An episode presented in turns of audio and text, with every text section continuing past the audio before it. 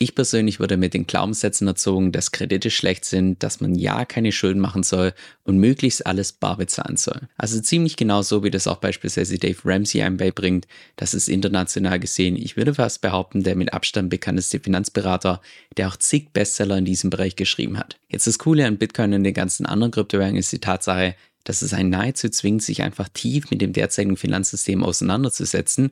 Und je tiefer ich mich selbst da reinbaue, desto mehr wird mir bewusst, dass diese ursprünglichen Glaubenssätze, was Kredite angeht, was Schulden angeht, dass sie nicht nur komplett falsch waren, sondern in der heutigen Zeit sogar komplett kontraproduktiv sind. Deshalb schauen wir uns im heutigen Video mal gemeinsam an, wie dieser Schuldenzyklus bei unserem derzeitigen Finanzsystem funktioniert, warum ein schuldenfreies Leben in der heutigen Zeit komplett irrational ist und auch zusätzlich eine Strategie, wie du dieses System maximal ausspielen kannst für deinen eigenen Profit.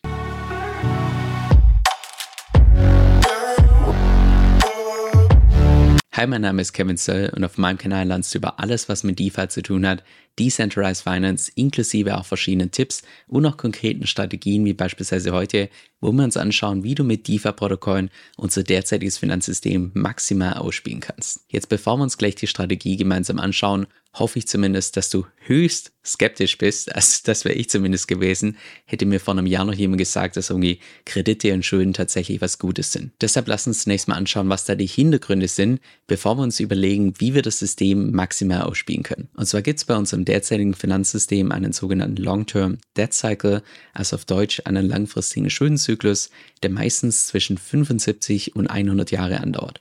Und du siehst auch hier in schwarz, dass zunächst die Staatsverschuldung immer und immer mehr zunimmt, bis zu diesem Punkt, wo es zu einem Reset kommt, dem Kollaps, wo dann eine Neuverteilung bzw. Umverteilung stattfindet. Historisch betrachtet kam es teilweise vor, dass dieser Kollaps friedlich verlaufen ist, in den allermeisten Fällen ist allerdings so ein Event eher was, was mit Gewalt einherging. Innerhalb von diesem langfristigen Schuldenzyklus gibt es dann noch verschiedene kurzfristige Schuldenzyklen. Das sind diese Wellen hier, die meistens je nach Phase zwischen vier und acht Jahre andauern. Das heißt, auch innerhalb von diesem langfristigen Zyklus gibt es immer mal wieder Blasen, die irgendwann mal platzen. Wie groß die derzeitige Staatsverschuldung ist, kannst du jederzeit hier beim Finanzministerium der USA nachschauen und wir orientieren uns deshalb an den USA, weil die USA nicht nur die Weltmacht ist, sondern auch gleichzeitig der US-Dollar die Weltwährung, das heißt, die führen den Markt tatsächlich an. Und wenn du dir dieses Chart hier ein bisschen genauer anschaust, dann sind auch insbesondere drei Dinge auffallend. Und zwar zum einen, dass die Staatsverschuldung nahezu durchgängig eigentlich immer ansteigt. Das heißt, selbst auch in den Phasen, wo die Wirtschaft relativ stark ist,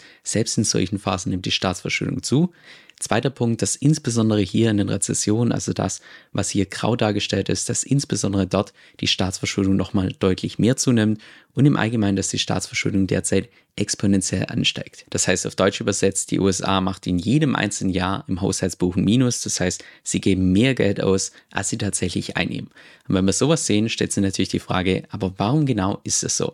Und das hat im Wesentlichen drei verschiedene Gründe. Der erste Grund ist die derzeitige Incentive-Struktur, gerade was unsere Politik angeht, weil die ganzen Politiker, die wollen natürlich nach ihrer Amtszeit nochmal gewählt werden und wer während der Amtszeit irgendwelche radikalen Kürzungen vorschlägt, der wird natürlich nicht wiedergewählt. Oder anders ausgedrückt, Politiker haben quasi einen Anreiz, kurzfristige Entscheidungen zu treffen, die zu kurzfristigen Resultaten führen und die langfristigen Konsequenzen, also der immer zunehmende Schuldenberg, das ist dann das Problem vom nächsten Politiker, der danach kommt. Bei einer Monarchie, wie beispielsweise hier in Liechtenstein, ist es komplett anders aufgrund der Tatsache, dass hier nur eine einzige Person, der Monarch, tatsächlich regiert und das über sein komplettes Leben. Und das soll jetzt nicht bedeuten, dass das jetzt irgendwie besser ist, aber so ein politisches System führt einfach in der Praxis dazu, dass der Monarch viel eher den Anreiz hat, langfristige Entscheidungen zu treffen, weil er nicht nur eine Amtszeit hat von ein paar Jahren und danach dann entsprechend andere Politiker das Ruder übernehmen. Der zweite Grund, warum die Staatsverschuldung der USA immer mehr zunimmt, ist die Tatsache, dass unser derzeitiges Finanzsystem von Menschen kontrolliert wird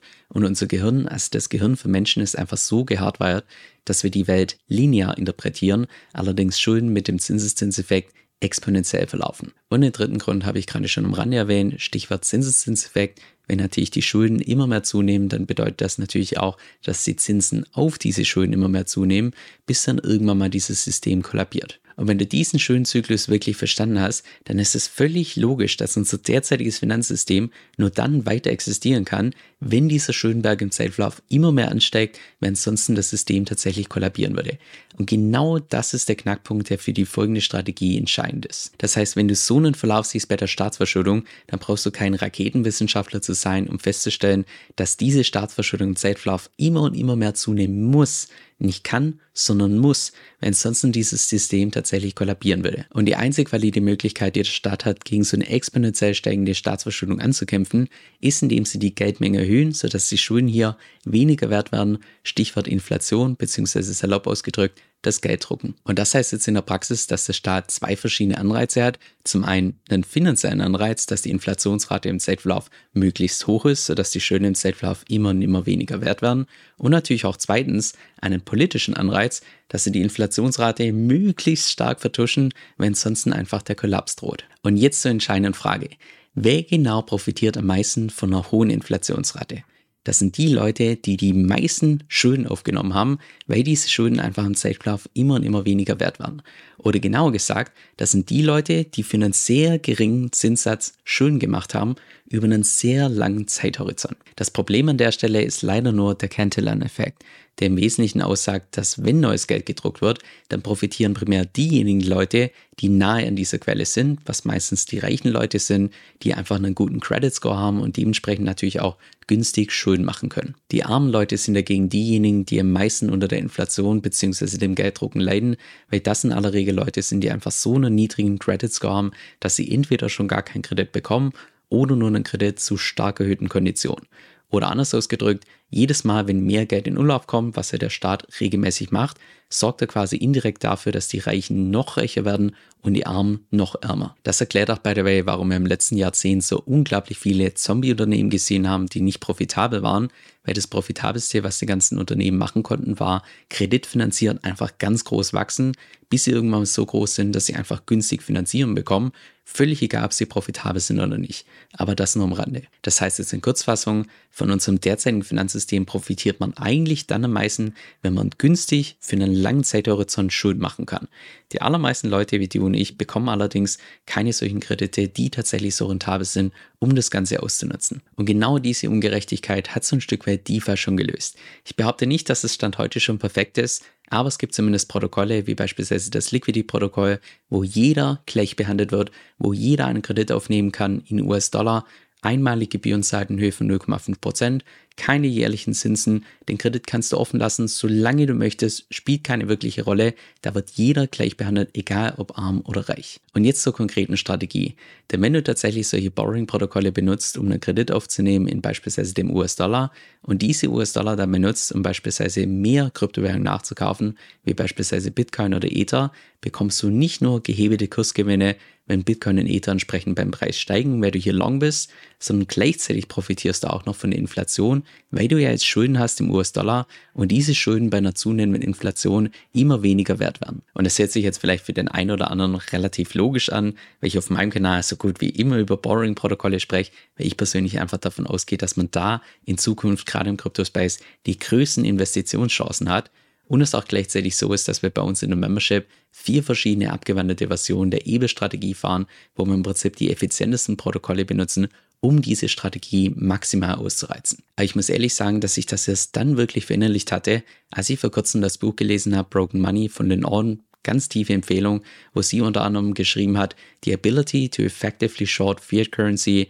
with long-term debt at low interest rate has historically been a key mechanism of wealth creation in this inflationary system. Das heißt jetzt auf Deutsch übersetzt, um historisch betrachtet ein Vermögen aufzubauen, war es absolut key, dass man Fiat Currency, also die ganzen Fiat-Währungen, shortet mit Krediten über einen langen Zeithorizont und mit geringen Interest Rates, also mit geringen Zinsen. Und erst da ist es mir wie Schuppen von den Augen gefallen, wie irrational es ist, in der heutigen Zeit bei unserem derzeitigen Finanzsystem ein schuldenfreies Leben zu führen. Und deshalb jetzt zum Schluss meine Frage an dich. Ich weiß noch, als ich vor einigen Monaten die Geschichte erzählt habe von Eric Voorhees, der sein Haus finanziert hat über einen Liquidity-Kredit, das heißt, dass er seine Ether beleiht hat, einen Kredit aufgenommen hat, einmalig eine Gebühr gezahlt hat in Höhe von 0,5%, kein Paperwork, kein Credit Score, kein gar nichts.